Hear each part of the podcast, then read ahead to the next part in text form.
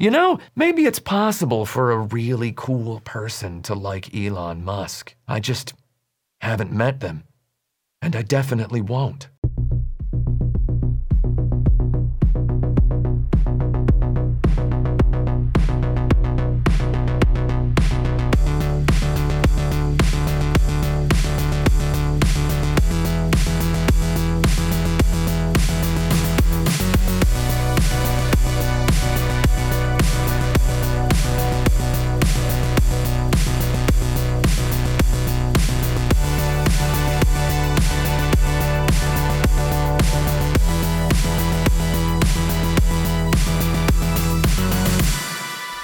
Dad came down and he like he saw I was podcasting. I was like clearly podcasting. He goes in, he starts the laundry the, the washing machine, and then he leaves the door open and he goes back upstairs. I'm like, What? Why Wow. did he do that? You're like, do you see the red light? Like it was Recording in so- session. It was so like brain dead. I'm totally calling him out on it for that. That's funny. anyway, Happy Halloween, everybody. Uh, Oren, I like to see that you're uh, you're in the Spencer Mansion, broadcasting live, uh, with this moose behind your head, and it, it looks like you have antlers because of the poster behind you. With this, like, what's going on? well, uh, there, I just uh, got a phone call from a friend of mine to tell me to check out this mansion. You know, and uh, I'm uh, trapped here. I might So actually have pulled to move in a B&E? little bit. Yeah, I might have to move in a bit because uh, I think uh something's chasing me. So like I only have like a, like about an hour before I have to move, maybe two. But we'll see how it goes. I I don't know. I think something's chasing me. I'm not sure. Why did All I right. come here? Welcome back to the pod. Uh, obviously, we did a Deathloop podcast uh, the previous week, but welcome back to the proper co- pod. We've missed you, Kevin. Welcome back. Thank you. It's good to be back. I wasn't on the Kevin's Deathloop been podcast. so long. I haven't I seen. Kevin in so long. it's been like it's only been a week, right? Because that's when the record podcast was recorded, right? It's only been a week. Yeah. A week. sure. No, you guys haven't seen each other. Well, no, it's two been months? like it's been like two months. I mean, actual time, it's been like two months. Yeah, It's been a moment.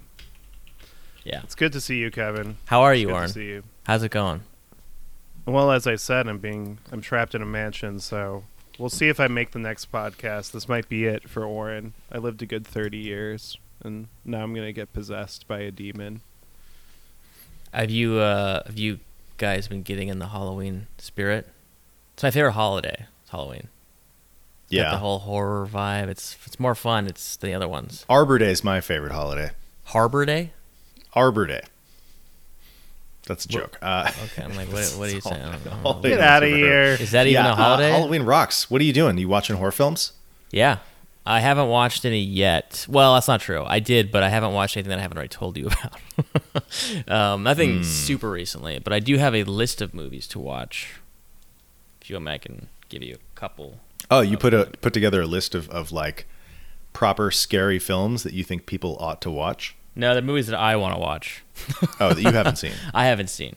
This is your Yeah. your movie backlog. Yeah, one of them is called Host, which is like Okay. a, a Good movie, that takes place in a Zoom call, which sounds interesting to me. What? Oh, That's what it is. Host. I thought you said Mhm. the host, like the Korean one. No, it's just called I know. I know what host is. Have you seen that it? One was fun. Yeah, it was fun. Was it good? It was. Yeah, I think it was made like right at the height of COVID. I think. Yeah. Like, right when right when it started, and they just did like this sixty minute Zoom horror movie. It was pretty fun. I liked it. Yeah, it's like kind of low budget, but it's it's got some tense tense moments. Yeah. Yeah, and then also a movie called The Wailing, which I'm imagining is about like Moby Dick or something. Is that the Dishonored movie? I yeah, I, I don't know. Um, From Beyond from the '80s. I haven't seen that. That's a good one. That's uh, Stuart Gordon, right? I don't know. He, he does all the Lovecraft stuff, I think. So is the uh, tell me this is the '80s um, uh, Reanimator good? I know it's like considered a classic, but it's scary. It's like it's not just like a No, camp it's not scary at all. It's not scary at all, but it's great. Okay. Yeah, it's good. Okay. It's it's not a scary movie. Uh, I think that was on Prime for free, and I was like, oh, this could be, this could be worth checking out. You know? Yeah, I think I recommended this on like the podcast like four or five years ago for Halloween. It's a great movie. It has a great remixed track of uh, from the Psycho. They like literally stole the music from Psycho, Yeah. but they added like a funky bass to it, so it's pretty fun. Uh, I'm pretty sure they must have got sued for that, but it, it's a really good movie. But I wouldn't say it's scary. It's kind of more funny. I've also just been watching X Files and rewatching the first season, which has got some good moments and some some bad moments. I've been been watching. Uh, I've been watching Night Gallery, which is like Rod Serling's horror version of the night of uh, Twilight Zone. Uh, it's pretty good. Wait, isn't Twilight Zone already like horror-ish? I guess it's like sci-fi as well. Yeah, they um, Rod Serling he did like he did Twilight Zone, and Yeah. then uh, like in the seventies, he did Night Gallery, which is the horror version, and basically the whole gist of the show is, um, Rod Serling comes out and there's like this horror painting, and there's like a story behind it, and then like the episode starts. So he like describes the painting and the story. It's it's a pretty neat show. Um, I've been watching it because I'm at home with my parents right now, uh, and uh, they've been putting it on, so it's been pretty fun. Nice. Sounds good. I, I like Twilight Zone from what I'd seen. I've seen a couple episodes, maybe like It's good stuff. three or four of them. Good stuff. Five. Yeah. What do you guys think the best Halloween Christmas crossover movie is? Is it is it Shut Gremlins up. or Nightmare Before Christmas? I haven't Does seen Die either Hard- those. I feel like Die Hard kind of counts. It's not like There's- Halloween themed. There's no it's Hollow. like- it's not a Halloween crossover movie. I don't know, but Christmas isn't movie? that scary being trapped in a skyscraper with terrorists from Germany? It's like it's kind of a horror. Yes, but not not in the way I want it to be scary. I don't know. Okay, then my answer is Gremlins. Why I haven't not? seen any of those movies, so I don't have a comment on that. You haven't seen Gremlins? You haven't seen Gremlins? no, I've seen a, I've seen clips from uh, Troll Two. Is that related with the they're eating her and they're gonna eat me? No. Okay. Oh my god. Oh my God, yeah. I no, dude. Gremlins is fucking a great terrible movie. Christopher Columbus came back from the dead to direct it. Wait, the Nina The, direct- the Pinta? director's name's Christopher Columbus. Yeah, didn't he also make made a- Home Alone. Yeah. wait, wait, wait, he wait. Gremlins? I thought Gremlins was Joe Dante. You're messing Uh, with me. Google it, Uh, my friend. I'm, I'm, I'm fact checking you right now. Yeah. Grem, Gremlins, right? Uh huh.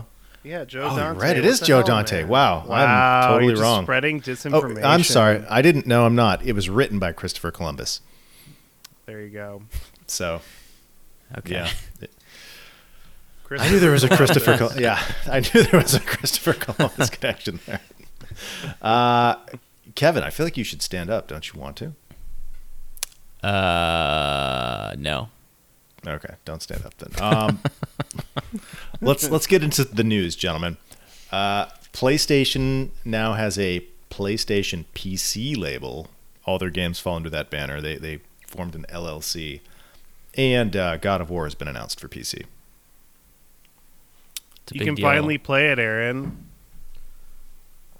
I could play it on my PS4. Oh, I guess So- you're right. It it'll. I think it's really PC cool. gaming. This game of all the Mhm. Sony games is coming to PC because I think it will sell well, and I think it will like cement the Sony investors being like, "Oh, we should put these games on PC. This is this will this is a market we haven't tapped." Even though I'm not gonna play it, I hope it sells well and does well and receive is a good port and is well received, so we can finally get Bloodborne or Demon Souls. So and, and Last of Us Part Two. I want all three. And Returnal. games. And Returnal. So I, I I'm glad that Sony's putting like you know God of War like uh, PC Gamer was saying that Kratos is like Sony's Mario and I agree he is he's like their you know eye gouging you know god slaying Mario Yeah. so it is it's a big deal No, it's Uh, definitely a big deal. I'm excited for it. I mean, yeah, I kind of just ditto everything Kevin said. I'm sure playing uh, God of War at like a really high frame rate is pretty pretty neat. yeah I can imagine. yeah Yeah. Super high frame rate, ultra wide support. It's gonna have Ye- slightly yeah. better textures or something. Oh, that's actually a really interesting thing. Like, do you think uh, if they have like an FOV slider in God of War, will that solve the problem of the shitty camera? In, in my opinion, Mm. That's kind of an interesting to think of thing to think about, right? Like you can Yeah. actually see your surroundings now, and because in the PS4 version, it's so like It's like very tight. over the shoulder, but you're not shooting anything. So it's like, what the fuck? Yeah. yeah. Oh my I- gosh, that's gonna like raise my opinion of that game just because of that. Wow. But that game constantly controls your camera, makes you look at things. It's like, look at this. It does it so much. It made me have like a player existential crisis. Like, am I playing this game or is it is it playing? That's kind of like the God of War games have kind of always done that to some extent. The old games were like almost isometric, right? In the in their Yeah, they, perspective. they were like a top down games, Yeah. the old ones. This is like a game where you have control over the camera all the time, but it just suddenly takes it away to make you look at the shiny mountain. So ten out of ten. Yeah, Um, 10. it, I, I'm excited to see this stuff. It, I'm I'm excited to see it continue to build. Like Sony's taking it seriously. Hopefully, we'll get yeah, stuff like now. What I need to want to buy a PlayStation Five is robust backwards compatibility and something akin to Game Pass. right. I was thinking if they did like Sony Pass and they did it on PC and console, you know, that would be pretty. They, they, they I think they actually could convince me maybe if they did that. Like maybe I would get Hmm. a you know cross play. If I could import my Last of Us 2 save onto PC and PS5 or whatever, Oh, yeah. that'd be pretty sweet. They'll never do that, but No, that would be awesome. Yeah. But yeah, I think we'll definitely get Last of Us. We'll probably get like both of them in one package in the Yeah. next. Uh, I'll bet you next year, like by the end of the year, that happens. I'll Um, retry the first well, game too. I'll play it again. Try it again. Give it another chance. I think the first game's all right. Give it an open not- mind. It's, it's not. It's not that different from the second game. Um, but yeah, so good stuff. Also, they acquired uh, Nixxes, who's been like doing PC ports. So it's like there was Yeah. some speculation about what they were going to do with that company, and maybe that's the direction things are going to go. Pretty cool. So good on you, Sony. Now give me some backwards compatibility, please. I think I theorize we're going to see a lot more first party Sony games on PC the next year. Like 2022 will be a big year for PC plenty. That's my that's my prediction. Yeah, yeah, I want that Returnal for sure. I- I'll bet you we get all these games, but we never get Bloodborne. Like Bloodborne just won't Yeah, happen. that, 'cause, like, that's like the thing that I was Yeah. holding myself back from saying because I'm like, it's just never gonna It's not gonna happen. happen. Miyaz- Miyazaki's like, no, I'm not touching I don't this think again." it'll happen It's unless so- they remake it or remaster it. Like Mm. I wonder if From Software Sony even has the source code to it still. They might. I mean, I would think they would. It's not, it's not that old, or is it actually? It's kind of old, but It's it's five years old. I, I don't know. They should have the f- I, should have I the also feel like if they're gonna do a From Soft game, it'll be the Demon Souls remake. I think that'll happen much more likely than. I'll take that. I'll I take mean, that too. It looks awesome. Yeah. So Cyberpunk has announced that all of their updates are going to be pushed to 2022, though they did just put out a pretty massive update recently. And uh, The Witcher 3 is also getting, as we've known for a while, a next gen version. But I guess that's supposed to happen early 2022. Um, I don't know. I checked out some Cyberpunk recently. It's definitely in way better shape than it was. Um, and I never even had that brutal of an experience back in the day. But um, I, I, I kind of feel like if if you want to play the game, now is probably the appropriate time. Like it's it's been it- it's been patched for a year, so it's it's where it's gonna be if you want to play it. I mean, I'm I'm just gonna wait for the next gen patch. I feel like Yeah. that's the way to go at this point. It's like I've waited long enough. I, I played like a little bit of it back in December, but it just uh, I just like wasn't feeling it. So I think next year when they release the next gen patch, I'll actually Yeah, I should specify. it. I mean, play it now on PC. I would not play it. I, I still think Right, it's still terrible on right. last gen consoles. You should just not do that. And uh, I think wait for the next gen patch if you're on a, if you're going to play it on console. But the PC version's pretty good. Uh, Tim Rogers put out a 10 hour mega review of the game, which was pretty entertaining. I, I definitely recommend watching that. He had some interesting things to say about that, and of course, everything else that ever happened to him, because that's that's how Tim Rogers' review goes. But uh, yeah, uh, Halo Infinite So- campaign Wait, stuff. I, I Oh, have yeah. a question about the Tim Rogers thing. So I haven't watched it yet, but um, I heard apparently he like goes to bat for Days Gone in it. Is that true? Like he's a big fan of Days Gone. Uh, couldn't tell. Okay, so the way that review is structured, he has an introduction, which is an hour long. six chapters that you're supposed to only watch two of because he alleges that they have a lot of overlap so that you wouldn't need to to watch all six of them and then a 1 hour conclusion. So you're going to end up with like about 4 hours of video if you do it and he's trying to structure it like an open world game like you wouldn't see all the content in, in the open world game. I will say I've watched 3 chapters now and there definitely isn't a lot of overlap so I feel like he's kind of trolling and just telling people that cuz people whine about how long his videos are. So I haven't seen him go to bat for Days Gone, although he does does briefly say that Days Gone is pretty good. Interesting. Which Kevin Kevin likes Days Gone, right? Yeah, I was playing it I've heard somewhere good things. recently. It's a good game. I'm not sure Uh, why it was well received, to be honest. Yeah, I think it, it just probably came out at a time when there was like zombie game overload, but that's Oh, kind yeah. of it's kind of ironic because The Last of Us Part Two was like pretty well received, and Days Yeah, Gone the- came out before it. Yeah, it's like Last of Us 2 was a zombie game. Yeah. Uh, I I did I never finished it, but I did like the open world. I liked the. Um, I felt like the open world was just really dynamic in like some really interesting ways with the hordes and the nests. Yeah. It, it was cool. It was pretty neat. Oh, It the like- motorcycle. It's, it has fun gameplay. The world was fun, really good to explore. It reminded me of like why I think, like I love the way Ubisoft games look, but the way that their world like isn't exciting to explore because it's just kind of like you go to the next place or the same thing. And that game is like always you never know what to expect when you go to, to a new place in the world. So I think they did the open world right. Is what I'm trying to say. Sure. Yeah, maybe I'll revisit it. Yeah. Not especially now that Tim Rogers is going to bat for those kind of, you know. Tim Rogers liked uh, Cyberpunk 2077, but it wasn't like his favorite game of all time. Because he does he he ranked all the other games that he had reviewed over the last season one of his show, and Cyberpunk was uh, dead last. What was number one? He refused to even rank it in the top five. Number one was Tokimeki Memorial, and number two was Doom. Number three, I want to say, was um, Pac Man, and then I think it was The Last of Us, or maybe it was Final Fantasy VII Remake, and then The Last of Us. Hmm. Yeah, I wonder. Um, I kind of uh, because he used to do those like crazy top twenty videos, which I like really love. I would love to see him do another one of those. Like that'd be cool if he did one this year, but it sounds like he's not interested. Uh, yeah, I don't think he's going to do anything like that. I don't know. But uh, speaking of open worlds, done right, Halo Infinite. What do you guys think? I thought it looked good. I think it looks really good. I'm pretty excited.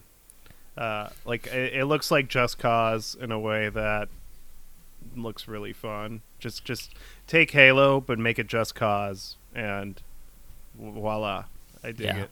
I think s- like for Far Cry as well, but like with like Hmm. Better gameplay because Far Cry is fun, but the gameplay is like a little not super deep. But Not Halo's deep, yeah. is quite deep, and at least it was in the past games. I think there could be a lot of fun. I I'll be honest though, I've been thinking about open world shooters, and I'm kind of thinking like shooters are better when they're in a linear world, not linear gameplay, but a linear world. So we'll see if we'll see how Maybe it goes. Metroidvania.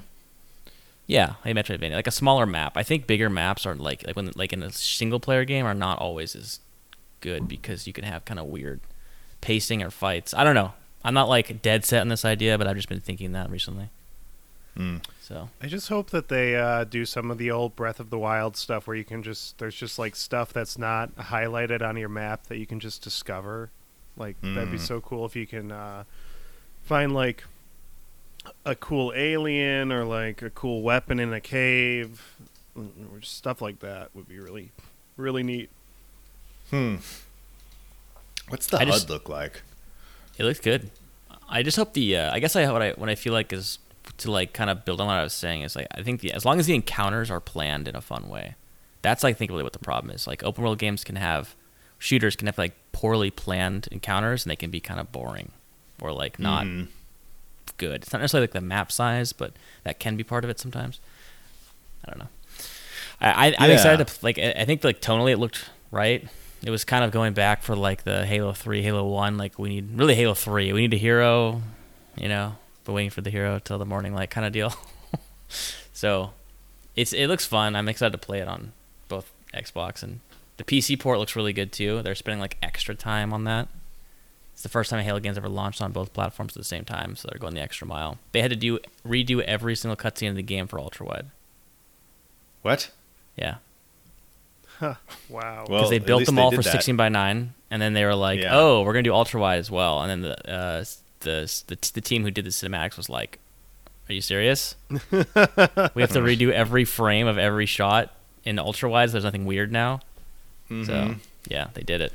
How many cinematic? That's interesting. Like so many of these games, like use an ultra wide scope perspective for their cutscenes, like Red Dead Redemption Two, and then you have black bars all the way around the video on your screen because they don't put it to a native ultra wide format. It's kind of annoying. So, good on you guys. Uh, Three four three.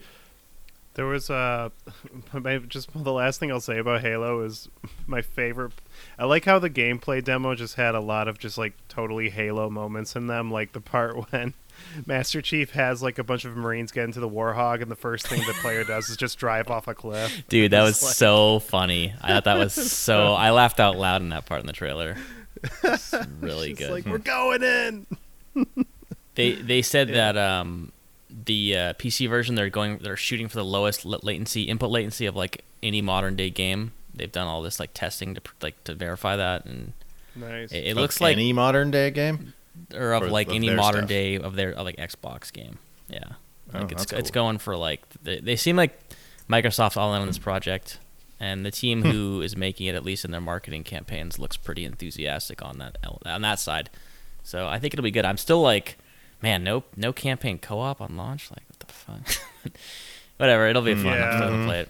Uh, it'll be cool. I, I I'm sure. can't. I can understand it. Oh, after yeah, I watching understand that it. gameplay trailer. Like I get it. I understand why they don't include it, but I'm still a little disappointed. But Yeah, that's fine. that's that's how I feel. I'm just like, man, just Yeah. delay it, delay it again, just release it Delay like two it months. again. I, yeah, I think if they delay it again, they're gonna get uh, they're gonna get lynched or something. Uh, it, it's it, it's it wouldn't go over well, even though it'd probably be worth it to do.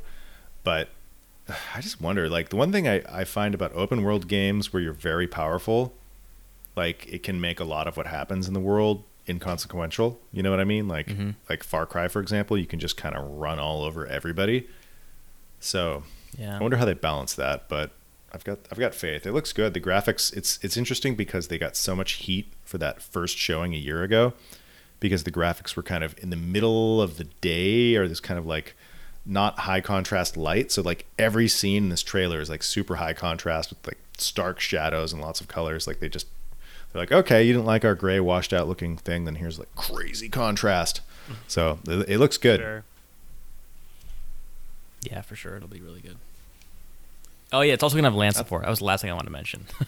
Oh, They're that's shipping it with nice. LAN oh, support. really? That's yeah, for console cool. and PC, so you can LAN it up, and, just and like old days. cross, right? Yeah, So like Oren could come over here with his Series S, plug into my TV.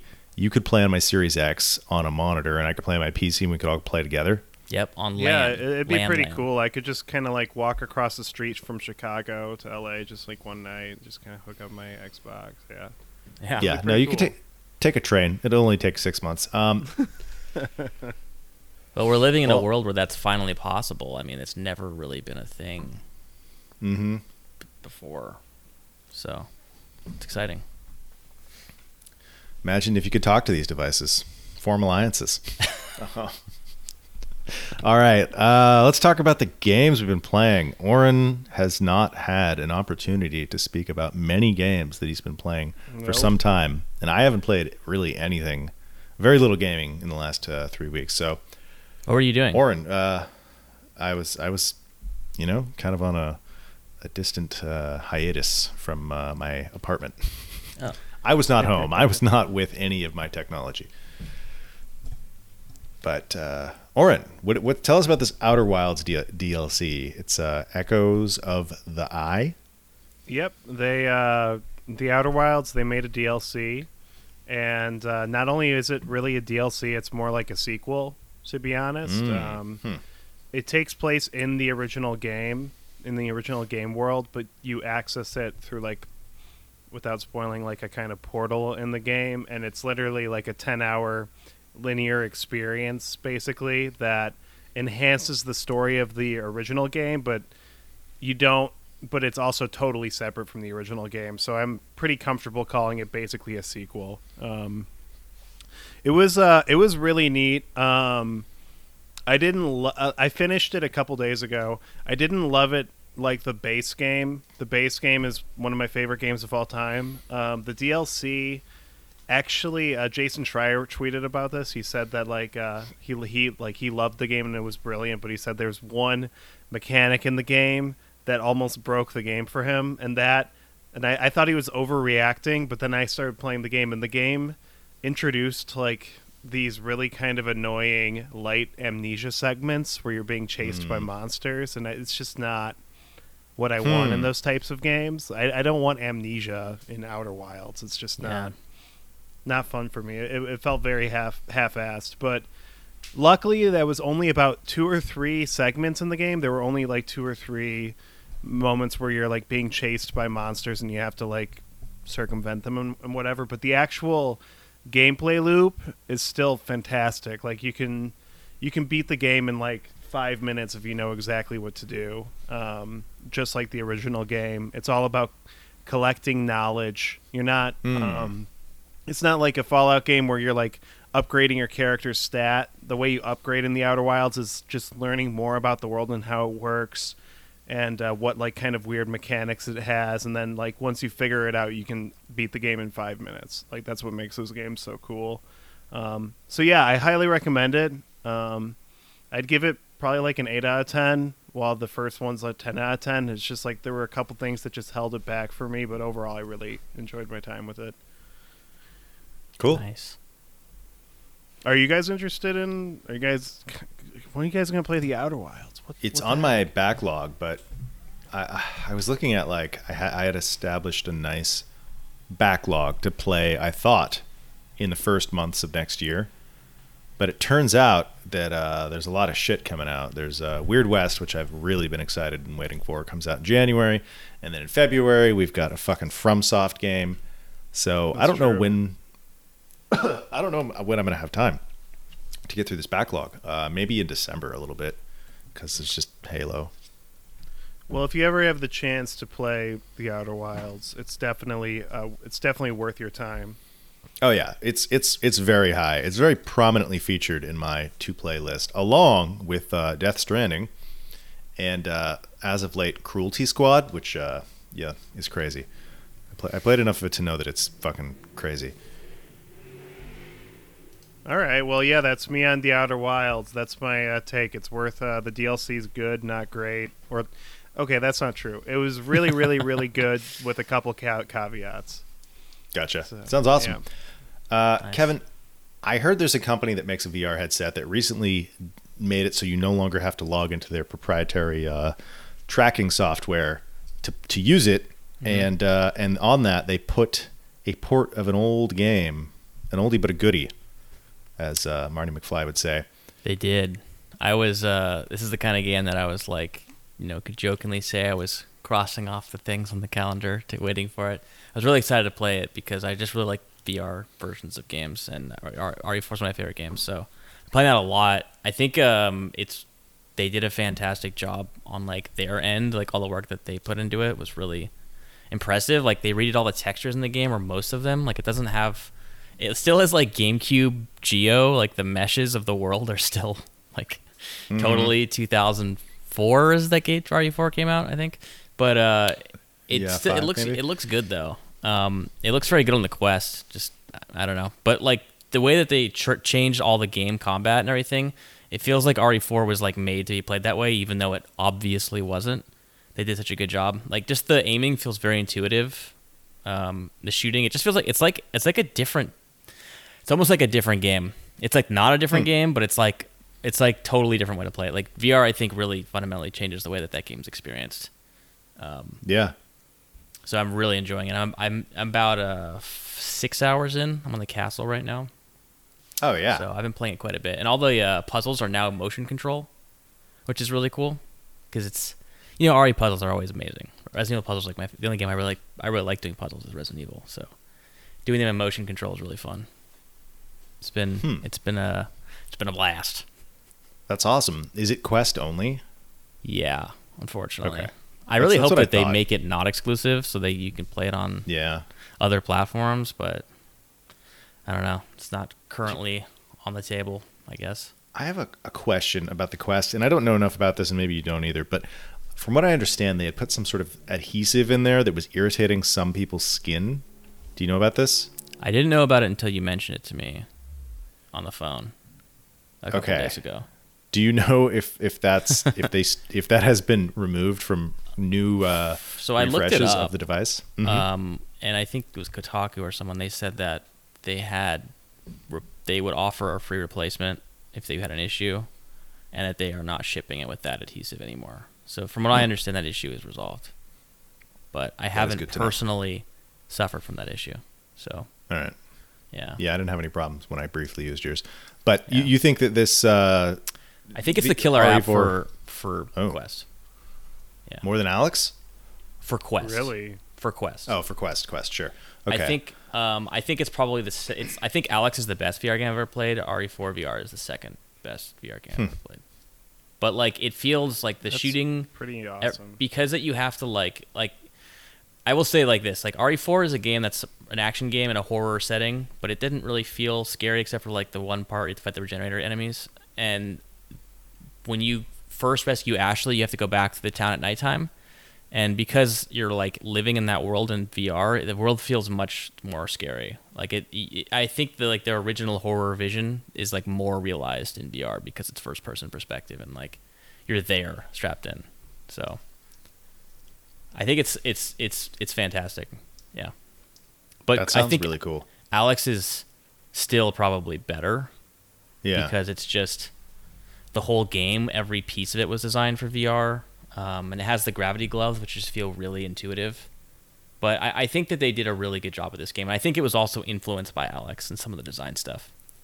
Hmm. Like everything you have to do, like you have to like put the magazine in the gun, pull the slide back to reload, like every time. So it's like kind of stressful when there's like guys coming at you, and yeah, RE4 is a game that's got very like interactive with the enemies. Like you shoot them, they have all these different reactions for every spot you shoot them. So it feels like VR is a very natural fit. They, they, I think they made a good call by choosing this game for VR. That's awesome. I, I wonder does um does it make you like more powerful than you might have been if you're playing it on a gamepad or less powerful? Like It makes you more powerful. okay, kind of like the Wii version.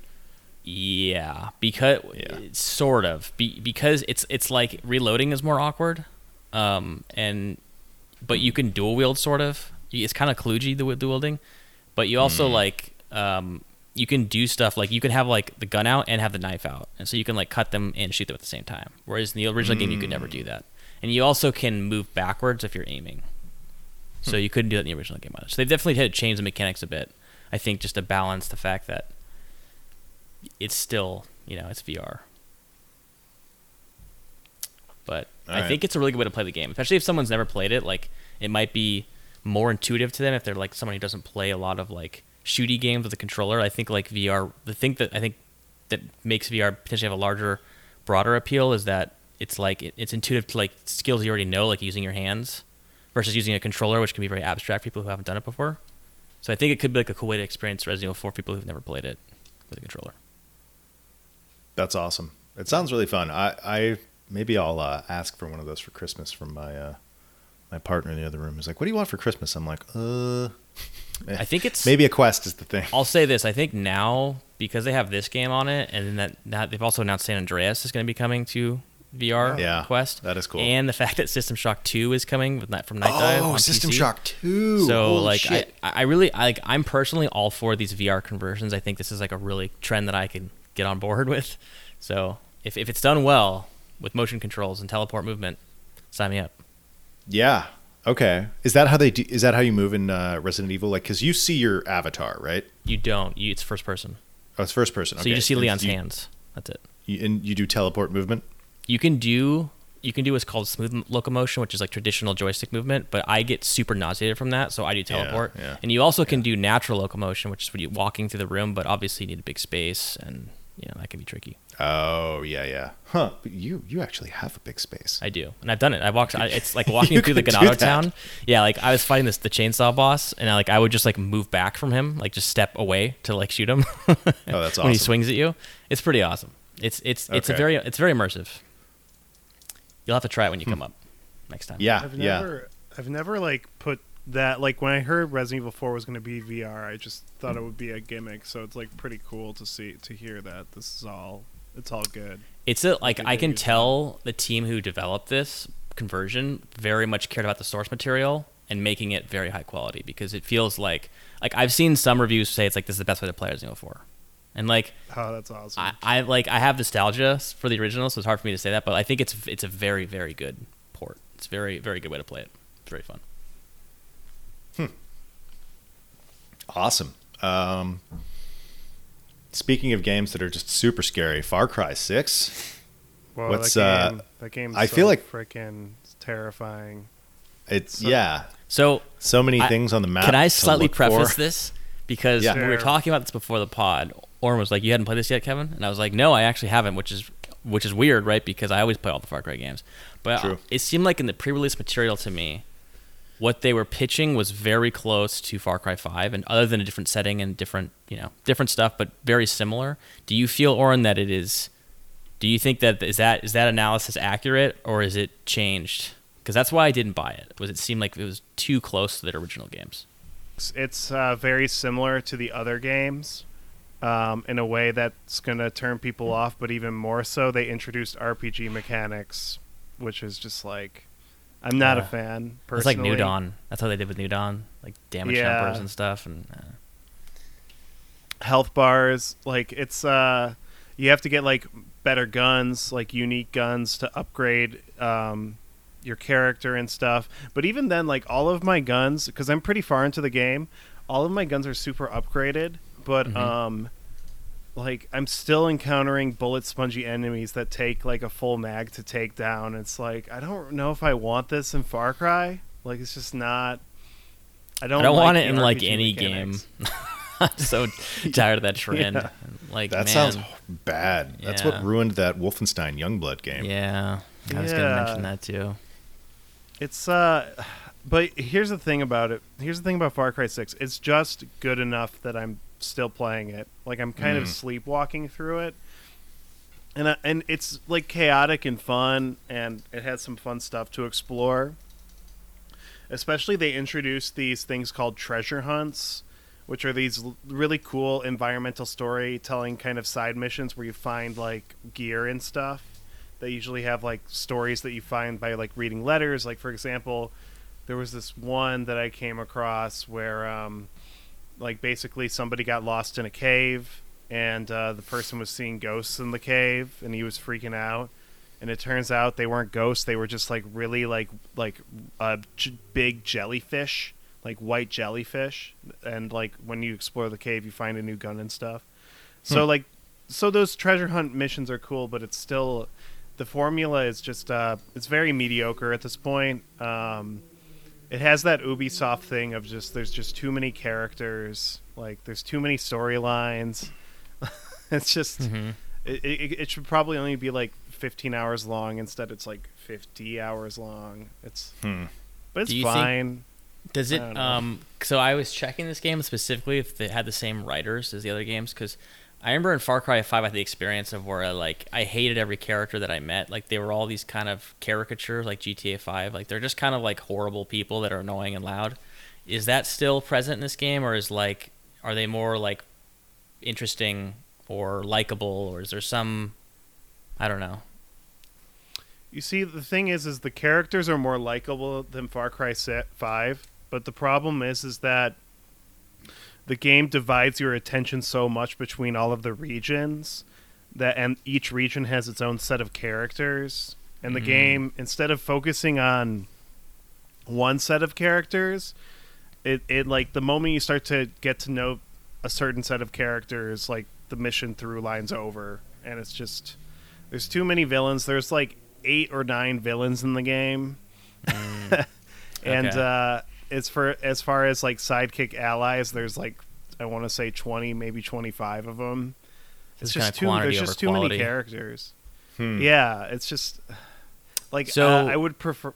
yeah, I don't know. Anyway, I, it's I have too- one more question, just because I haven't played the game, and I, there's, I saw that they changed that you now go into third person for cutscenes, which I think is better because the old games had this weird uncanny valley, like character talking in your face, like too close.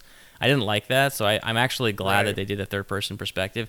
Can you go into third person perspective in cars yet, or is that still not on the table? no. God damn Hmm. it! I hate driving in first person in those games. Ah, yeah, it's that. uh, I don't know why they haven't changed that yet. Um, but uh, yeah, Far, Far Cry Six is um, it's a, it's it's very samey. Um, it's just engaging enough that I'm still playing it. I'm actually pretty far in the game because I just I don't know I just like going around blowing stuff up. It's just kind of what I like to do. Yeah. But uh, but it's very it's very fine. It's a very fine game. Hmm. so All right. uh, yeah, and uh, the game does not do uh, politics really. The, the the the last thing I'll say about Far Cry Six is that the uh, the game tries so hard to not be political that they just kind of invent the most ridiculous premise for that island because the island's supposed to be Cuba basically, but the dictator is uh, you know Gus Fring and he's like. I have these tobacco leaves that can cure cancer, but I won't let the imperialists have it. It's like such a wacky premise that they're just Hmm. bending over backwards to not be political, which is Hmm. fine, but it's just funny seeing them try so hard, you know. yeah, just like what? Yeah. Yeah. Fucking okay. Far Cry, man.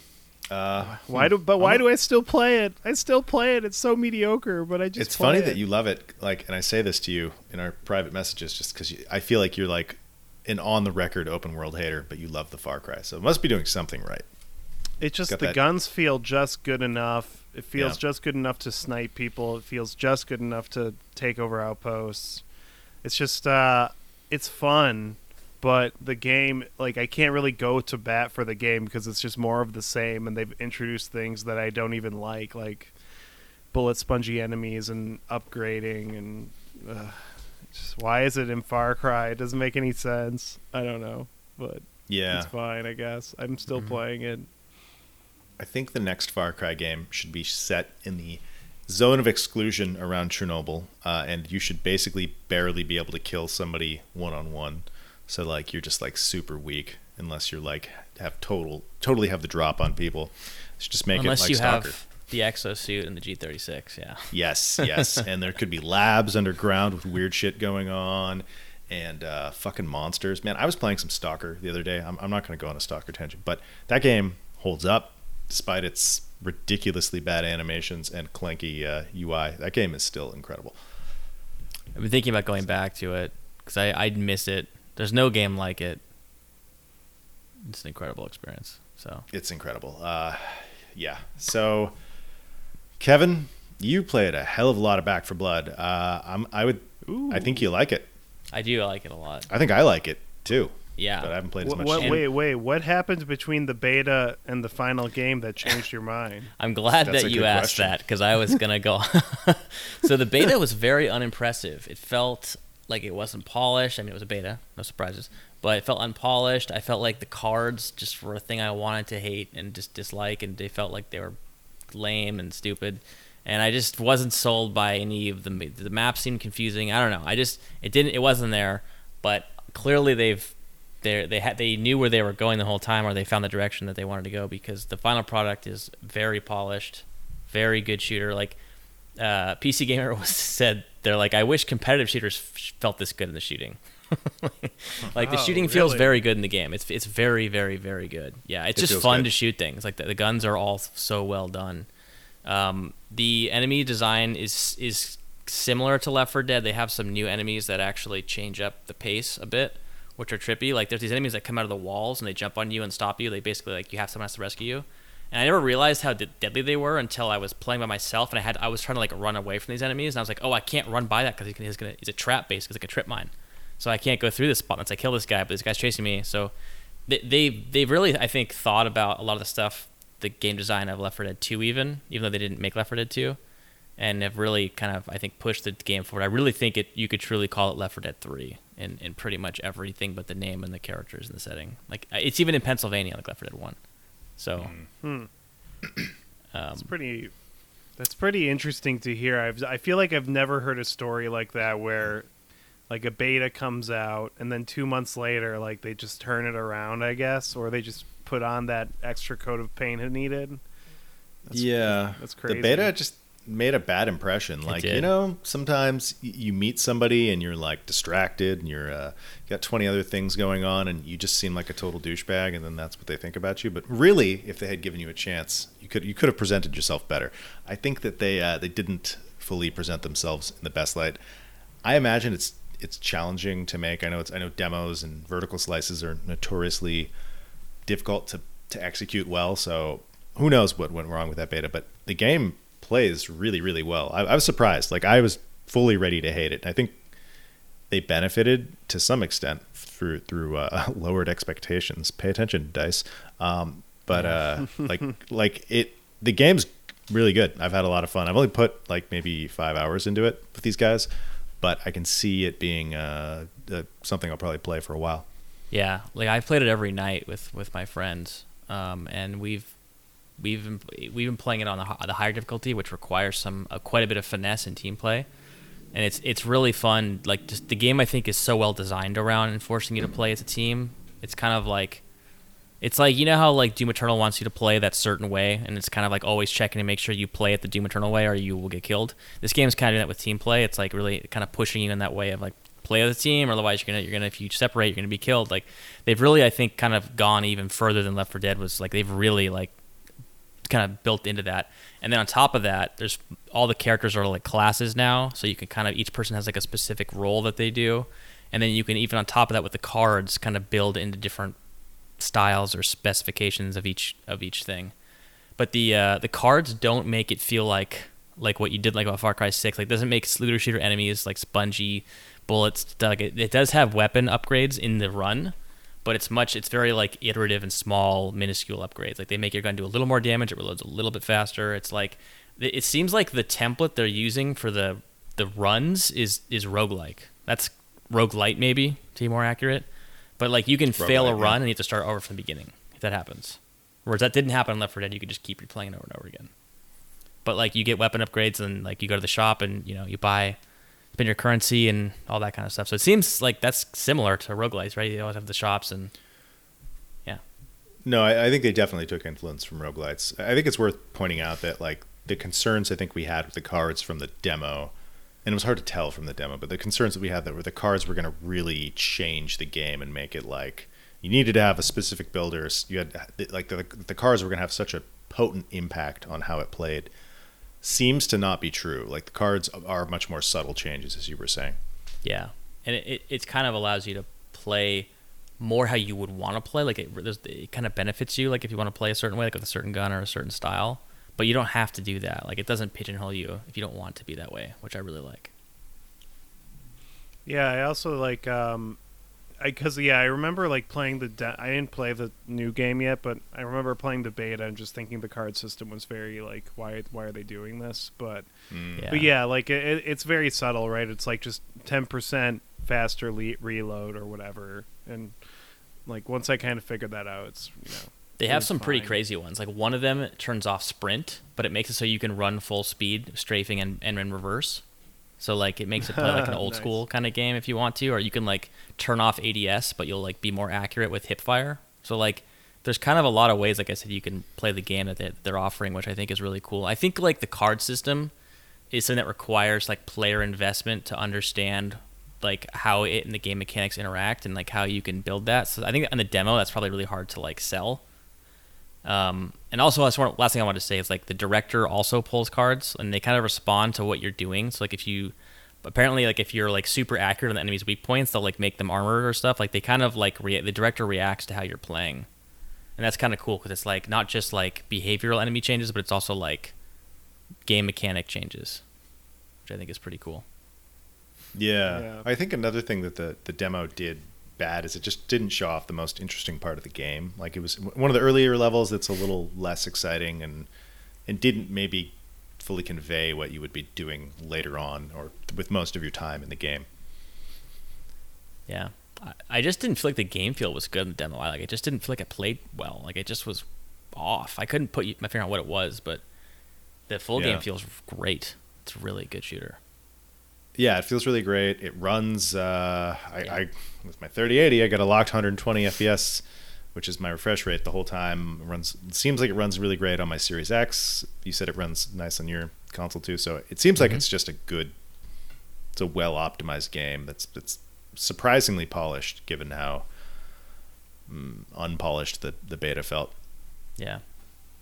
It just reminded me too of like fan response to betas is like always negative, and the Yeah. fans are always like, you know, pseudo game designers, and they like always are like, oh, blah blah blah. Like, well, it's a beta. The game's not done. Like, give it some time. Like, it's not out for a reason. You know. Mhm. So like, I feel like Battlefield, like, the beta was fun. I'm actually more concerned Yeah. about the final game with just some of the new operators are putting in, but like, I haven't played it yet, so Yeah. like, you know, we'll see. Maybe maybe it'll be fine. We'll see. Uh, may, maybe I'll return my order after three hours and 59 minutes, but uh, or maybe it'll be amazing. I don't really know. I'm, I'm a little more worried about Battlefield the more I, th- I sit on it, but that's that's a different story. Uh, but I, I agree with what you're saying. It's like everybody loves being negative about things They do. Except Halo. I feel like everyone loves the Halo beta. It's like because the one- Halo beta was super good. Yeah. Honestly, I was like, this shit is at least the multiplayer stuff was like, okay, you guys, you guys got this. This is done. This is this is going to be a great game. Like, I really think that's it, going it to be a already big deal was. when it comes out. That Yeah. multiplayer, that free to play. It's gonna be awesome. Yeah, I'm so excited. Why don't they put it on PlayStation? Just I don't- crossplay. they they should. They I think that would be that I'd would be, like the ultimate like Uh, you know. uh, that'd olive be just like, like fucking. Yeah. I don't think Sony would want that. Sony'd be like, no crossplay then. it's so stupid. Fucking Sony, man. Uh, it's just worth noting. I don't know if, when you're listening to this, but the Halloween sale. Oh, this it ends the day this go this podcast goes live. Well, if you're listening to this on the first of November, Deus Ex, Thief One, and Thief Two are 97 cents cents each uh, in Steam right now. So that's that's insane. Those are great games. You should pick them up. Uh, I have been playing a little bit of Thief uh, One, which I'm just gonna briefly cover. Old school um, Looking Glass Studios game, like one of the first stealth games. It's it's considered the spiritual successor. I'm sorry, uh, Dishonored is considered the, spiritual successor to Thief, but really is not at all like Thief. It's like a very very different game. Uh, the game's great because it has like a really like evocative art style, and it's just got those old school aesthetics. So if you like that old school like chunky, pixelated, polygonal graphics, like it's it's doing it really good. The thing that makes it that sets it apart in terms of stealth games is that it's all about light and sound and has really really good sound design, like much better sound design than I think any Arkane game has, which is a little shocking. And that you can really tell where an enemy is by just like stopping and listening and uh, and they can tell where you are with sound. So like it's all about managing your sound and ma- making sure that you don't step out of the shadows. Uh, the gameplay, like I say, everything about that game holds up except the animations. Animations are just whack, but like it's a 1998 game. But if you if you ignore the the, the kind of wacky looking, they're not that bad, but they're just they're just like barely functional. Hmm. If you ignore the bad animations, like everything else about it is really good. It looks really great. It actually plays really well and has like like it has mantling. What game from the '90s had mantling? I can't think of. a I thought that like none, like none of them had mantling. Like it, it has really good controls. It, it plays really well. It's actually really fun. It has awesome level design. The levels are like as big as like a modern Arkane level is. Uh, it, it- it's it's high quality. I recommend it. And it's 97 cents. I'm having a good time. I- I, started playing it before I left for two weeks, and then I, that was the one game I wanted to come back to the most after two weeks of no gaming.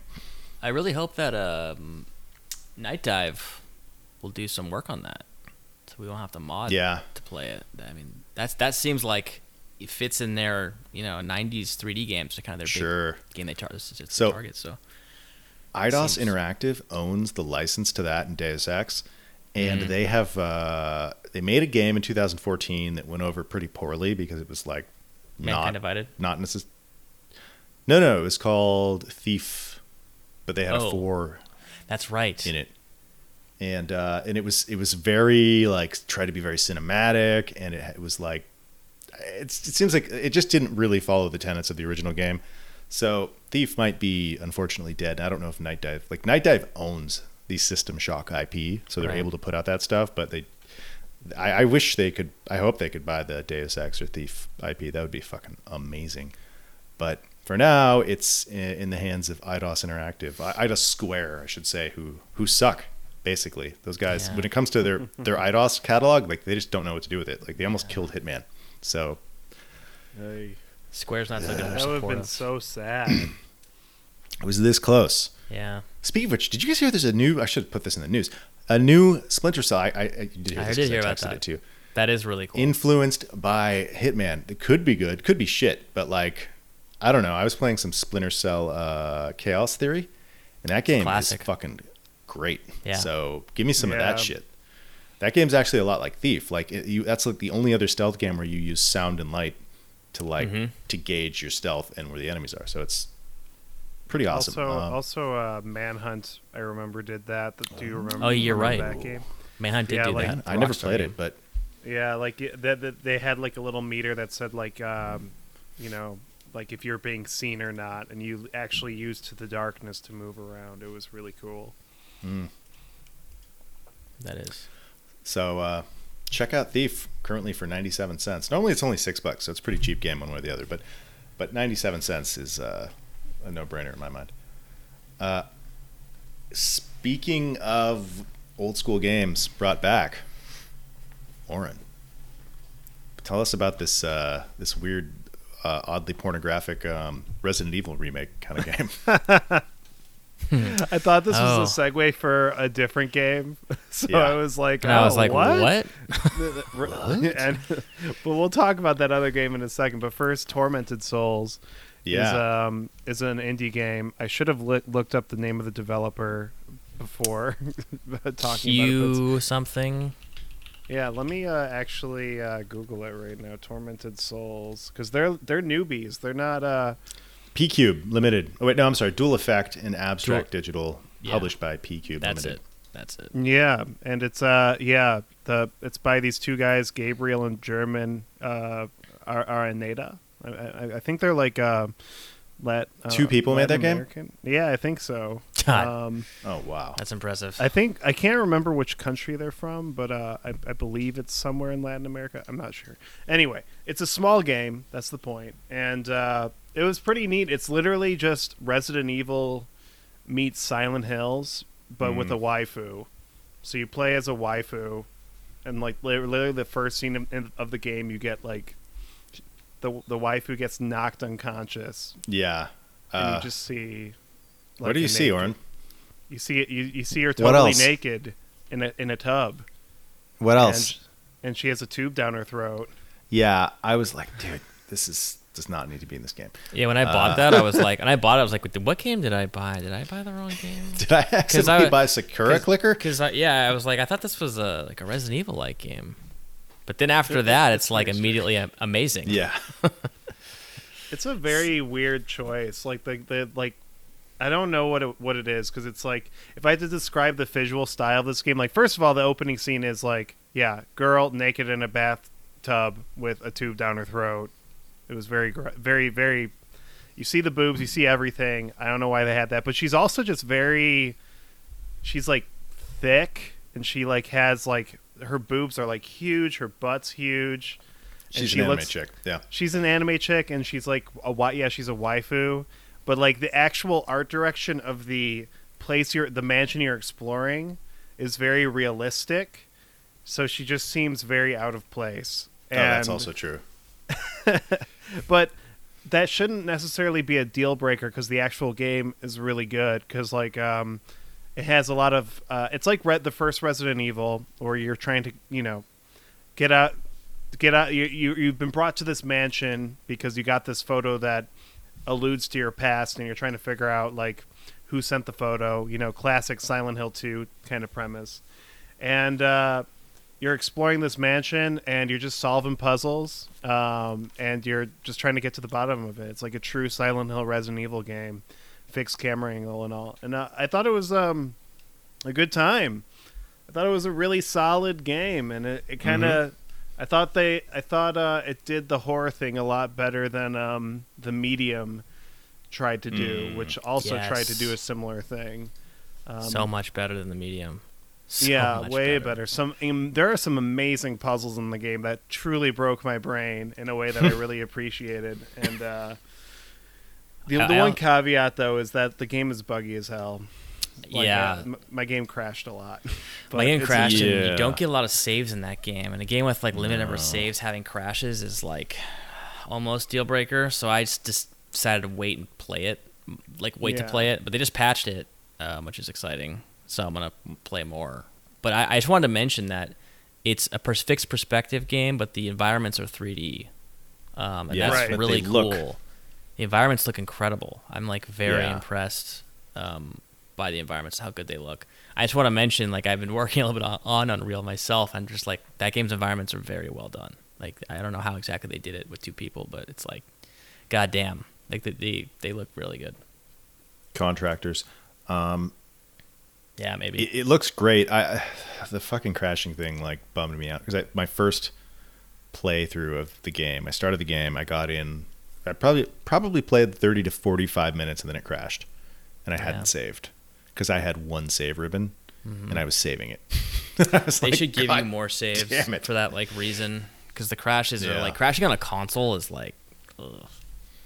Yeah, yeah, that's like the thing about this game. I feel like it stands up there with Silent Hill 2 and like the Resident Evil remake in terms of its quality. It has Mhm. it, it has a less of an emphasis on survival mechanics and more of an emphasis on puzzle solving. But like that was totally up my alley. I loved it. But uh, but it is kind of a deal breaker that it's so buggy when the game has limited saves. Like that's I feel like that's when bugginess becomes like a legitimate criticism. It's like okay, you've designed this game to have limited saves, but it consistently crashes. Like yeah, so it's hard to recommend because of that. yeah. Well, Um, I, I wonder if it still crashes because I'm assuming it's been patched. It, I mean, you said it was patched once. Maybe it's been patched more than once since I experienced my crashes. I don't yeah. know. I decided to like just wait, so I think it's it's probably fine now. Um, Yeah. and it the, it does look great. The puzzles are really awesome, and I also want to mention the music is like totally Resident Evil, like '90s Right. style synth, all that good stuff. Like it's it's what you want for this kind of game. So, yeah, this really is like almost the best case scenario, like copycat Resident Evil game. Like they they they did such a good job with the way it looks and feels, and it's such it's it's like a little too authentic sometimes, or it's a little too much like Resident Evil. Like they use the same font and all that, but but Right. it's it seems And really you- really really good. when you launch the game, it says this game contains scenes of explicit violence and gore. Just like yeah. yeah. with like a photo of like a hallway or like a sorry like a big room that looks kind of like the Spencer, Mansion. Yeah. It one thing I would say is that oh that looks exactly like Spencer Mansion. That like is the Spencer Mansion. This photo on Steam. Uh, weird, but like so like the original Resident Evil game on PlayStation has very sparse environments, and then the remake has more detail but isn't like cram packed with stuff. Like this game, it's like a hoarder house. Like every fucking room is like shit spilling everywhere. yeah. Sure. Um, which which I think adds to its uh, It works for this game. charm yeah. a little bit, but but also slightly annoyed me. But maybe that was just because it was like unsettling. But Uh, I, I, I, I actually think that's a pretty interesting criticism because uh, there were actually times in the game where I would like try to find an item, but like I couldn't figure out where that item was, and I think it's because some of the rooms just have too much detail. Mhm. Like, and and there are times when like you can interact with something that you. It's not totally clear you can interact with that item. It wasn't as bad as like 12 minutes. 12 minutes, it was like a huge problem in that game. But in uh, in this one, like there were a couple, a handful of moments. It was never too bad where it broke the game for me. But they are very detailed environments with a lot of stuff going on in them in a way that can be maybe a little bit detrimental to Yeah. trying to figure out what the fuck to do. Mhm. But yeah, and uh, it had you know the on-brand horrendous voice acting and storytelling. Yeah. Though the characters' the lips story was okay. don't move. The story was okay. No, I'm, I'm sure the story's like I'm saying in a good way. Like it had like sure. I was The voice sitting that- at my typewriter her thinking about my parents. It's like, they got some lady off the street and said, "Hey, can you record Yeah. these lines?" That's Like, how the original Resident Evil was, gunpoint. like the original Yeah. 1996 Resident Evil, and that was that was part of the charm, right? Yeah, no, that's what I'm saying. It's it's on brand. It's so it is. You know, despite our our criticism, it's still a pretty fucking awesome game, and I, I want to play more of it. Ho- Hope I'm going to check out this patch and see if it it's more secure. There, there's one thing I want to say about the story of uh, Tormented Souls. It does a lot of. It follows a lot of similar plot beats that Silent Hill 2 does in a way Hmm. that was cool, but also like do your own thing, maybe. Like don't just emulate Resident Evil and Silent Hill 2. But it was Yeah. still it was still a good time. Like it's just kind of because like Silent Hill 2 has some really famous plot beats that are that make that game so good, and it, it sometimes it does kind of feel like the developers are like, we're just gonna do that again. Yeah, I mean that's that's I think the biggest criticism from what I can tell is it's it's a little too much of a Resident Evil and I guess also a Silent Hill game, and uh, the, and the main character is ridiculous and naked in the very beginning of the movie. Uh, They, they they should just change the model. I feel like I mean I don't know. It's just like the it- skirt is so annoying. She wears this little like goofy like hippie flower skirt thing, or like ugh, ugh. I, I don't like the character model. Give us give me like I'll pay a dollar ninety nine to get like a new character skin that that looks a little like give her like you know like a like a biker outfit or something. They released some a, an outfit for Halloween oh they did. just this last patch. Yeah, I haven't I haven't You're like, tried now it. but- she's naked. You can just play the whole game. Wait, that I actually I actually want to see this Tormented Souls ha- Halloween. I need to see this. I want to know what it looks like. Yeah. What's the, what is the what's the I Oh, seen the that's like way better. That's that's you- way that's a much better outfit that like Okay. actually fits the tone of the game. They should just they should just roll with it. That's a much better outfit. It's- it looks like Seems- Claire. Yeah, oh, that's that is that's that's what I'm saying. That's what I want. Yeah, that looks great. Okay, I'm Yeah, gonna like a find a way to biker. put That that, that, on. would be Claire. Yeah.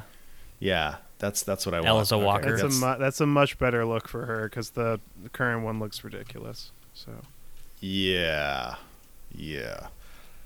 Huh. All right. Well, Tormented Souls. Uh, I think we all we all recommend it, but uh, good game, another- Yeah, Definitely better good than the medium by a lot. Yes, by a lot. I, I think better look at than. Resident Evil Eight. it might be. No, no. Uh, I think I, might- I think I might like it better than Resident Evil Eight. well, the puzzles are better. The puzzles are Uh, better. I'll give you yeah. that. But um, all right, Oren, you broke into your parents' house. You uh, you, you you chloroformed your brother, and you, you took his PlayStation Five. It. What have you been playing on that? Um, I've been playing. Well, I'll say this: I played a little bit of uh, Ratchet and Clank, which was cool, but I only played like that for 20 minutes. I played a little Hmm. bit of Demon Souls remake, that was cool. Played a little bit of Astrobots Playroom, that was cool. Like they're all cool games, but the game I want to talk about is Returnal, which is actually fantastic. Highly recommend Returnal. It actually lived up to the hype. Um, here's the thing about Returnal, like it um the gameplay is as good as people say it is. Like it feels great. It's like Doom meets, you know, it's like a Doom roguelike or like a control roguelike. But what really surprised me about Returnal was the storytelling. Mm. Um I actually think it might be the closest we're gonna get, or like that I've gotten recently to like a true kind of David Lynch style story where you Mm. roll credits on it and you're not totally sure what happened, but you but you like intuitively just like kind of think about it and you like read about it and you try to like put the pieces together to kind Nice. of figure out what happened. And I thought that was so cool, like that a AAA game just kind of went all in on the obscure storytelling like that. I feel like it's been so long since I've seen any AAA developer do that, with the exception of like Bloodborne. But this wasn't Mm. lore based. This was like an authored narrative. It that happened to just be very obscure in what it was about. Um, and there's like a lot of cool theories about the game. Like a lot of people say, like um, maybe the game isn't external story- storytelling. It could all be taking place in their head in like a really interesting way, but the game doesn't really clarify that. I don't know. Returnal, great storytelling. Really surprised by that, but also just a banger, a banger uh, roguelike with great Mhm. control-like gameplay. I love it. How hard was it for you? Uh, it's pretty hard. It has a couple of walls, but um, but like I think the reason why I beat it is because I stopped trying to achieve anything, and I would just kind of play the game and listen to podcasts, and eventually I would just overcome. Hmm. You know, like you would just get a good run where everything falls into place. There is like a little bit of RNG. It's not Uh. like um, like like there are times where there are certain items in the game that are hugely beneficial to you um, that like you kind of need to have to progress which is a pretty legitimate criticism but um but yeah it just feels great to play and i just thought the story was just so mysterious and interesting. It was just i was really um i feel like this is the, we're this at least based on the sony conference we saw i feel like this is going to be the last one of these that we're going to get for a while just weird eccentric Sony exclusive that alienates people. Um, so yeah, I can. I only have good things to say about Returnal. I, I'm kind of gushing because it's definitely um, a fantastic game that I hours? recommend to anyone. Uh, it, it, depend, it depends on how, you know, it's a roguelike, so it could be any way, anywhere between 20 to 30 hours. How do you compare Yeah. it to the other rogue like roguelikes that you liked? Like, what would you if you to place it? Uh, I think it's my personal favorite one. Oh, nice. Um, That's very good. Yeah, it's not. There are some Curse of the Dead Gods and Hades, for example. I think the more I played those games, the more I realized they're not dependent on RNG really at all. You just kind of intuitively know how to upgrade as you play those games that you can almost clear them every time. But with Mm. but with Returnal, there's a little bit more RNG. Like Hmm. and um but uh but but yeah i think what set it above above and beyond is the game just feels great it's literally just control like it has that really responsive quick movement um and on top of that like there's bullet hell elements um where you know these giant blue orbs red orbs are being shot at you and you have to like dodge between them and uh and it's very atmospheric. It reminds me of like Prometheus, and then like the storytelling is like David Lynch. It just has all of these elements that I like put Yeah. together into this nice ass package, and it's just it's, it's it, it totally lived up to the hype for me. Loved it. Sweet. It's Very uh, it's I'm gushing. worth noting that the uh, there was an Nvidia leak a while back that predicted both uh, God of War and uh, Nathan Drake games. What was it? Oh, Uncharted really? were coming to PC, and this game was on that was in that leak. And so far, Oh. like everything from that leak has come to pass. Was So, Demon Souls on there? Uh, I don't think. I don't know if Demon Souls. We I don't remember look. I know leak. that this one was. So it's it's likely that this game's coming to other platforms in the not too distant future. Probably That's next exciting. year at the soonest. But that yeah, that could be really good. Um, The- they, they also um, the haptic feedback in the game was really nice. Um, I thought I thought Deathloop's haptic feedback was a little too involved for my taste. Like I wasn't Mm. a big fan of like when you fire a machine gun, you feel every round going through your trigger. Like it just felt Yeah. weird to me. But this like uh, Returnal is like a little bit more conservative about it. Like they what they do is for your left trigger, if you press it down halfway, that's your aiming, your regular aiming. But if you click it in and it goes all of the way, that's your secondary uh, weapon aim. And uh, Hmm. it was actually pretty pretty nice. Like I thought it was really well implemented. Um, so so I I wonder how that will translate. I guess for PC, you'll just have two separate buttons for like aiming your primary and secondary weapon. Um, but it was pretty cool seeing that implemented in the haptics. For sure. Yeah, it, it it looks like it's the one game that's made me think about buying a PlayStation 5 when I see those when, when there's those moments that there's like one available at target.com for like 35 seconds, but uh yeah, I'm just going to wait. It, it it looks amazing. It looks like like total Aaron bait. Like Now it's just that- like total gamer bait. Now that PlayStation PC LLC exists, like I'm, yes, I have no no reason for me to buy another Sony hardware. That is that's Uh, how I feel currently. yeah. I will. I will say I I did try playing like a lot of the other Sony exclusives. Uh, Ratchet didn't really hold my interest, and uh, I don't know. It's just like for there's just not enough to justify a PS5. I mean, Returnal's amazing, but that's just one game, you know. Yeah. Yeah. So, and, and I just I feel it. Yeah, I mean, I'm gonna stick to my guns. What I said last time, like the main reason to get a PS5 now, based on their projected plans for the next couple of years, is if you're just like a huge Marvel Disney person. Mm, Yeah. That's because that's kind of what the branding is now. yeah. Yeah, it makes sense. Or if you really, really love like God of War or Horizon Zero Dawn and you want to play those games now, not in two or three years. The new ones that are there's because there's two games coming out next year, right? But aren't those both like first quarter games? Yeah, I think they are. Yeah. And they're both cross gen. yeah, too. they're they're also they're also kind of Marvel light. Oh yeah, They I mean, totally are. yeah, They totally are. I kept thinking when I was playing might be a Horizon, like this game. is a Disney movie. This is Disney. This Didn't uh, friend of the show say that that was yeah. uh, he was so the right. Disney Witcher? He was so right. He was like Yeah. dead, dead right with that. Shout out to Mike. Yeah. Uh, that's that's funny. Um, Well, well, right.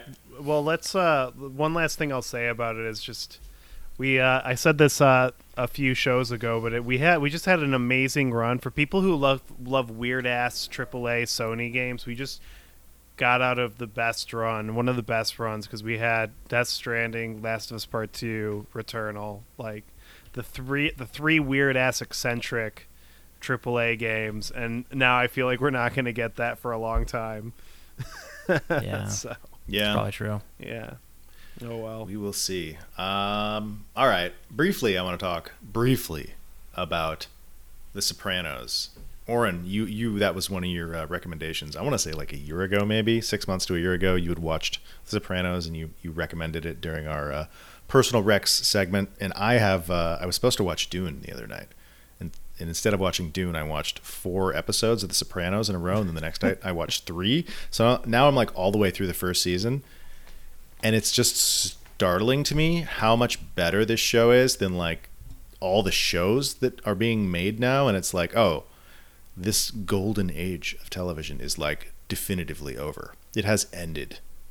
Uh, I agree. Yeah. Hmm.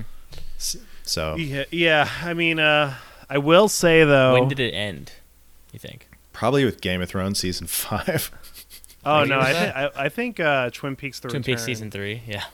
Yeah, that Oh. was that was like the final hurrah.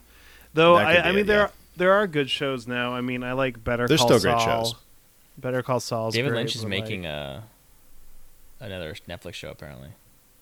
Oh yeah. I mean, so for me, what that what sort of like categorize the the golden age of TV, the second whatever you know, the second golden age of TV was that there was a bunch of creative people who had interesting ideas that were getting funded to make these interesting ideas, and now you have like a very small amount of that, but mostly you have a lot of like creative people making product TV shows on a quick turnaround because there's so much stuff that needs to be available for these streaming platforms. So it, it, instead of having like a bunch of people who have these ideas that are just burning them up and making them under their terms, you have a lot of like really high production value and, and some really good stuff. Like there's still great TV shows, obviously, but like products that don't feel it doesn't feel like you know like The Sopranos is like David Chase just has been like dying to tell this story about growing up in North New Jersey and his mom and all this shit and like I don't feel like you have that that kind of TV anymore. Do you think No, it would be there- like there's a lot uh, less of it. the analogy would be the first season of True Detective would be the, the good era, and the True Detective season two would be the, the the second era, the now. Totally, yeah. You've got somebody who's been like sitting on these ideas for a lifetime, and then you've got another season where somebody's like, "Well, I got to get something Gotta done. get something I got to made. make a show." Gotta make a show. We got an obligation to fulfill. Yeah. Yeah, One- One kind of interesting thing that I thought about so much watching The Sopranos is that m- making shows about deeply flawed characters is just not like. I was having a conversation about this with uh with some but with a friend of mine.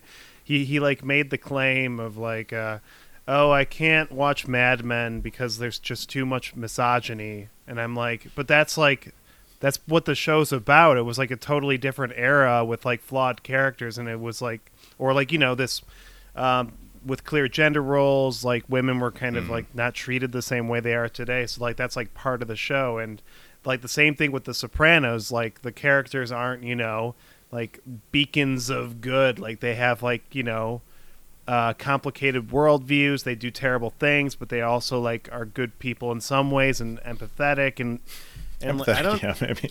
or sure like you know like the the Sopranos like the way I feel about Christopher and Tony and Yeah. like, Paulie are just so com- they're such complicated relationships like that I have with these characters and sometimes I wonder if it's just like the Disneyification of everything that like you have to have the good guy and then the bad guy and like it's I I, I miss that era of storytelling because I don't think you see that as much Yeah. anymore. No, the moral ambiguity is definitely going to the wayside.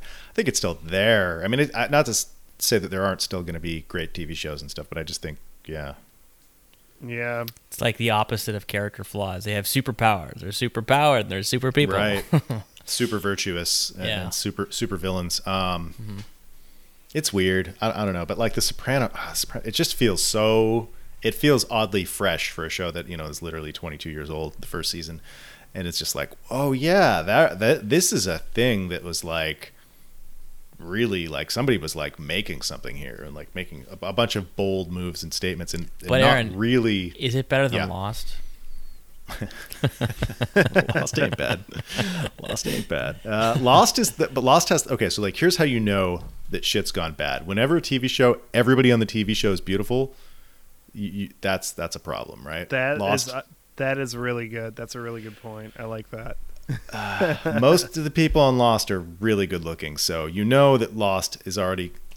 It's, it's a little lost, for lack of a, no pun intended. But like, it, it's uh, yeah. So like, I mean, that's what you see on TV now. Now everybody on TV is fucking good looking. Nobody on The Sopranos is really very good looking, but they look like real people that you would see in the world. You know, they're not like a bunch of movie stars, which I guess they were in, intentionally cast that way.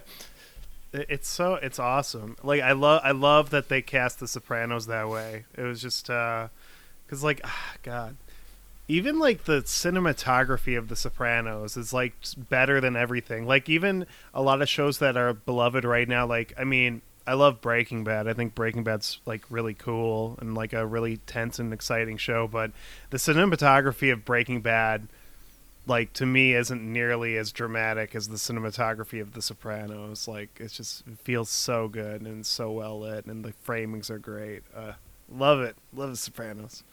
Yeah, The movie sucks though. I thought Many Saints of Newark Oh, was yeah. terrible, so Hmm. that was pretty sad. I did not like that movie. I don't know what happened there. I guess Kevin to like what like here, here's the the ultimate metaphor. You think of like early seasons of Game of Thrones, like who are the main characters are not the most beautiful actors, but by the end of Game of Thrones, who are the All main the- characters? yeah. literally the hottest, youngest. You know, uh, it's just ugh, Generally, the most bland characters too. yeah, Yeah. Jon Snow and Daenerys. Uh, so, eh, I don't know. Check out The Sopranos if you haven't. Um, and and that, that was like a total stealth extra wreck that I just pulled right there. But uh, yeah, yeah. So let's talk about our personal wrecks, guys. Oren, you've been watching some movies. Uh, yeah, my personal wreck for this, we, I have two. Um, I saw um, the Palme d'Or winner from Cannes this year called Titane uh, by, uh, I, I think I'm going to butcher her name, but I think it's Julie Ducournau or something. Or let me see. Julia Ducournau or something. Ducournau. I don't speak French. Anyway. Yeah. Titane is a pretty wild movie to win a Palme d'Or. It's literally like if David Cronenberg's Crash won the Palme d'Or. Like it's like that level of outrageous uh, Hmm. filmmaking. So if you like really insane French movies, Titane is pretty much it. It's it's it's uh it's good. Anyway, Titane, and then the my other recommendation is Dune. I saw the Dune movie uh, by Denis Villeneuve. Nice. Um, it was pretty. It was it was good. It was surprisingly faithful to to the book in a way that Hmm. I thought was cool. Um, it's only the first part of the Dune book though, so don't go into it expecting it to be the whole movie. Oh, it's not the whole book. Nope. Oh, I did not know that. So interesting. It's it's just the first half. Does it Um, have Sting in it? Sting's not in it. No faith. Uh, oh, that's that's a bummer. Uh, that's funny. I, it was I, I good. keep It was feeling movie. like I'm gonna get spoiled on the movie. I'm like, oh yeah, I have read the book and seen the other movie, so like I don't know what I'm gonna get spoiled on, but like I'm gonna I'm gonna watch it tomorrow. I was gonna watch it tonight, and yeah, I guess we're gonna play Back Uh, there for was- Blood tonight. It's so funny. Speaking of spoilers, I said like a spoiler for Dune to like one of my brothers, and he's like, "Whoa, spoilers!" And I'm like, "Dude, the book's been out for 50 years. It's not a spoiler." Yeah. the spice like- must flow. Hamlet What? Dies. At, spice? the spy. Hamlet dies at the end of Hamlet. Who? What? You spoiled Hamlet. It's Uh, like, dude, yeah. you, you've had so much time to read Hamlet. It's like the same logic with Dune. Like, come on. Anyway, that's my rant. rant over. All right. I want to check out this Titane movie. Kevin, you've been up to some creative projects. I have. Um, I've been. I was talking with a friend of mine who's a developer, and we were both like saying like, "Hey, let's just mess around with Unreal," because he was telling me he was messing around with Unreal, and I was like, "Oh, I should do that too," because that sounds fun. So I messed around with the Unreal Engine on PC. What I wanted to do was just try and rip a bunch of stuff from games I liked and put it into one world just for fun. and uh, I did that with uh, a map from Quake One and a map from Jedi Knight Two, and uh, I ripped the meshes from the games, and then I also ripped the textures, but the textures are not mapped to the meshes by default, which means basically I've imported a bunch of geometry of the map, and there's no textures. So I've had to manually drag and drop the textures to every piece of the map, um, and it's funny doing this gives me a whole new appreciation for map design, texture work, and the mappers themselves. Like they have design quirks and little things that they put into these maps that I've never noticed. I mean, the the Star Wars map I played for probably a thousand hours or more, and I know like every square inch of it, but I've just never noticed like texture motifs or other things that they would do that I'm now realizing by doing this. So it's been really fun. I don't know what I'm going to actually do with this project, but I just it's just been fun to kind of like in a weird way stretch your creative energy in a video game. Like you can do that with Minecraft and Garry's Mod, but those are all they're both limited compared to actual game making tools. So it's pretty it's pretty fun. I've I spent today probably six hours doing the texture work on uh, that Bespin map. So Today? today, yeah, I spent shit. literally all day doing it. That's all I did all day today. It's this weird kind of like it's a it's like weirdly cathartic. You can just do it and like listen to music or something, and it's just kind of like tedious but also busy work fun. I don't know. Good I'm hoping to go work. hoping to go far with it, but we'll see what happens. That's awesome. Yeah. Uh, all right. Well, So I recommend cool. trying Unreal if or just a game engine. Just like if you like games a lot, you like talking about games, you like game design, like give it a try. Maybe you'll enjoy it. It's you have to get past that initial like what the hell am I doing, but once you get past that, it's really fun. Start small. All right. Uh, I, as I mentioned, had been away for a few weeks. Uh, I was in a cabin in remote Maine with uh, with an internet connection, but no gaming consoles. And uh, I built a habit of doing journaling, daily journaling, and I used a method called bullet journaling, which is kind of a slightly trendy style of journaling, but I think it's actually really uh, worthy of being trendy because it's it's it's a good way to journal if you're someone who's tried to journal in the past and found it to be challenging because you didn't want to basically write a letter to yourself every day. Bullet journaling kind of gives you a way to leave little notes for yourself and then like look back on them and kind of you know have like a journaling practice, which I think for some people can be very beneficial and, and just rewarding. So I recommend bullet journaling, and I'm also going to smuggle in two more recommendations. What are you doing? You keep breaking the rules. You can't do that. I know, but it's I'll forget if I don't do them now. Okay. There was a Death's Door, uh, Noclip documentary, which was really good and made me realize I haven't even fucking beat that game yet. I thought I beat the game. That's what? I don't know. that. I, d- Wow, so you're, you're not a true gamer. I, I clearly know I'm not. No, that shocking. So that game was made by two people. Nice. How's Yep. that even possible? Like this year is just like the year of games. You know, we thought the the uh, Ascent, which was made by 12 people, was or 13 people, was impressive. But L- looking at and Unreal. Engine and doing, I have no idea how they did that. That's like blows my mind that they made the Ascent with that many people. It's like how, how. yeah, Yeah. so God, Death's Door is so good too. s- Play, so everyone good. I- Play it. Play Death's Door. Everyone, just play it. also on sale right now uh, for like very little. Death's Door is just like a it stuck with me. It's yeah, 16 bucks on Steam, and I'm sure elsewhere. Incredible game, like ga- game of the year, quality game all the way. Uh, also, I already talked about it. Tim Rogers' review of Cyberpunk is pretty impressive and uh, worth watching if you're into that sort of thing. And uh, those are those are my stealth. So it was like four smuggles. Wow, that was real. I really like uh, crammed that recommendation. You don't get a recommendation for the next four podcasts. All right. Yes, sir. Yes, sir. Yeah. Sorry, sir. Sorry, sir. Yeah. Uh, I, I, only I get to do recommendations. You get to hear my movie bullshit. And, then, and Mm. then Aaron will be there like, oh, I want to recommend something. And I'll be like, no, man, I got another movie rec. We don't have time for you. I'm sorry. Yeah, that's uh, it's gonna be it's gonna be sad. I'll I'll have to find another outlet. And I think that's that's it. That's all we got this week, right? Do you guys have We any covered. Halloween movie recommendations? Uh, I mean, you can never go wrong with John Carpenter or David Cronenberg. Yeah, those are Yeah. both. I guess. Uh, what's your favorite? What's your favorite quality of, of horror media? What do you like about it? What's your favorite thing? Um, the the the kind of horror that gives me something to think about. That's Mm. like about something. I mean, but not necessarily about like trauma, because that's kind of a cliche at this point. But like, I feel like when I watch a David Cronenberg movie, for example, I don't just think about the horror itself in terms of being scared. I also think about like, wow, like how do I perceive reality? What influences how I perceive reality? Like, what does it mean to be human? What does it mean to be made out of flesh and blood? You know, like that's Gives you like an existential horror. feeling. Thoughts? Yes. Nice. Mm. Yeah, and I I think Cronenberg is maybe the best at that, or Yeah. one of the best. Yeah. Uh, I like the thought experiment aspect of many horror films, like you're saying there.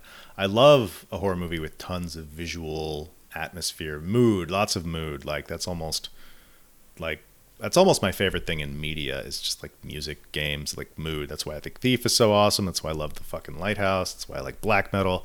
Uh, give me some mood for sure. And uh, also, I really like horror movies that like are plausible, like that aren't really like fantastic. I enjoy fantastic ones, but like like a horror movie that might scare me is going to be something like The Vanishing, which isn't even really a horror movie, but like totally plausible. Could could absolutely happen. Like is it, it more or less probably has happened. Like that shit just gets under my skin. Also under the skin, amazing. Yeah, if you if you like, uh, I think you'll like Dune. Dune's not a horror movie, but it's very like atmospheric in a way that I think you'll probably appreciate, Aaron. Denis Villeneuve is very very much about the atmosphere. Like he lays it on like it's like five inches thick. So He does. Yeah, Right. I'm- So Blade Runner was for sure. yeah. An I enemy, like yeah. um, Enemy, yeah, there you go. Yeah. I like the atmosphere too. That's a big part of what I enjoy about it. I also just feel like uh, Cronenberg said that it's funny. His like analogy was like gross, and Cronenberg he, he said like he's like imagine you drilled a hole in someone's head and like pour like poured out their nightmare all over the floor. Like that's to me what like a horror movie is. Is like what you're afraid of, but also a way to like you know like like experience the horrors of life like in a different perspective. But like I, I just love like the just the general visual creativity a lot of the people have for stuff like things that I would never think of like you know there's like the tro- tropey classic stuff like closing a mirror and someone's in there or just like weird just visual design that that I feel like horror movies can be so creative in so many visual ways also auditory ways but like there's just like this it's like a setup and then it's like something scary I just love all that the tension to build and, and then yeah um, I, I did. Uh, I think um, Kevin Johnson recommended this, but uh, he recommended the movie *Malignant*. It was pretty. Good. It's on Yeah. my list it's on my list I had He- a really he- good time watching it. Oh, nice. He recommended that again last night to me. He said, "Aaron, you gotta watch *Malignant*. I guess it's on HBO Max. So It's not like it's not amazing in the sense that it's like a great horror movie. It's just amazing in the sense that it's just like it's like an amusement park ride. hmm, that sounds That fun sounds really fun. fun. I, I had I was I was like yelling at the TV like oh just doing the Sopranos oh oh, oh my god! yeah so All right. Well, good prompt, Kevin. Uh, Madden for president. Madden for president. Uh, we love you, Madden, and uh, we'll be back in two weeks. So thank you all. Bye bye.